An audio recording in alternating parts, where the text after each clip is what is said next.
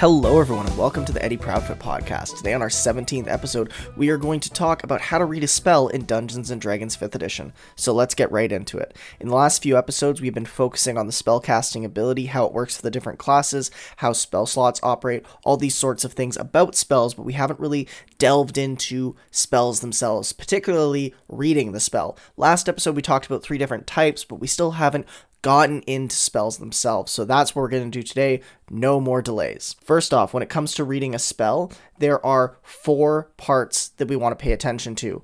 That's not even including what kind of spell it is. So, kinds of spell refers to the level of spell as well as the school of magic. There are eight schools of magic in Dungeons and Dragons 5th edition, and these schools are as follows Abjuration, Conjuration, Divination, Enchantment, Evocation, illusion, necromancy, and transmutation. You can read all about these schools of magic on page 203, and really they don't come into play that often when it comes to the mechanics of the game. There's a few classes where if you take spells of certain schools of magic, you will get extra bonuses and benefits, so you can pay attention to that if you're building one of those characters. But other than that, it doesn't really come into effect that much.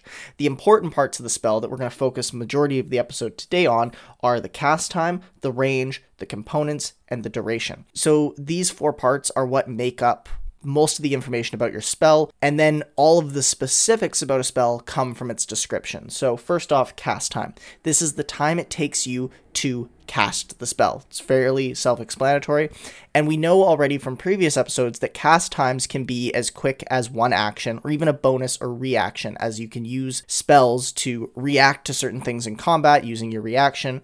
You can cast spells as a bonus action, you can also cast spells as a main action. I can't remember if it was said in previous episodes, so I'll say it now. You can only cast one spell a turn. So even if you have a bonus action spell and an action spell, you can't use both your bonus action and action to cast a spell. You can, however, cast a cantrip and a spell. So that is allowed. Just that is a big no-no. You cannot cast two spells in a turn, but you can cast one cantrip and one spell. So a zeroth level spell and a one or higher level spell. Okay, enough about cast time. The last thing I'll say to that is just to add a little bit more about cast time is if you do a ritual cast, remember that adds 10 extra minutes to the cast time of the spell, but you do not expend the spell slot when you ritual cast. However, only four classes are able to ritual cast, and those were listed in a previous episode. Then it comes to range. So range just says how far the spell effect reaches. And these are limitless in D&D. Some spells have a range of self or you have to touch someone else. So it'll say self or touch in those cases. And some spells have an unlimited range since for teleportation spells you can travel a unlimited distance across the planes of existence. So just the range of the spell is very simple as well. You're just looking at how far the spell effect can reach.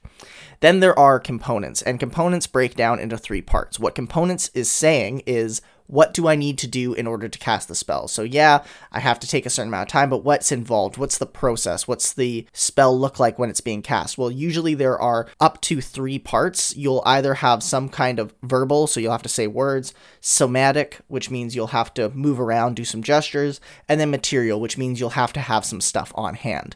And we're going to break down more about components in the next episode when we're talking about spells and other parts of this that we're having to gloss over because there's a lot to spell mechanics. So we'll come back to components, specifically material components, and what that looks like for a lot of spells. Then finally, we have duration. This is how long the spell effect lasts. So for a lot of spells, the effect is instantaneous, especially combat spells when you're dealing damage via a spell attack, as we talked about last episode. And then some spells have an effect that can last a minute, 10 minutes, or even longer depending on what the spell is. Some durations can last forever until some trigger event happens as well. When we're looking at spells like Symbol, which basically you just set something up and then until the trigger happens, it's just there. And that's really all I want to talk about today with regards to spells, so stay tuned for the next episode when we start delving into what the spell descriptions look like and exploring a little bit more of the nuanced rules and talk specifically about things like concentration, which we'll need to discuss fairly soon here. Thank you so much for listening to this episode of the Eddie Proudfoot podcast. If you enjoyed it, please follow us on Instagram, Spotify, or Twitter. And as always, may the gods have mercy on your soul.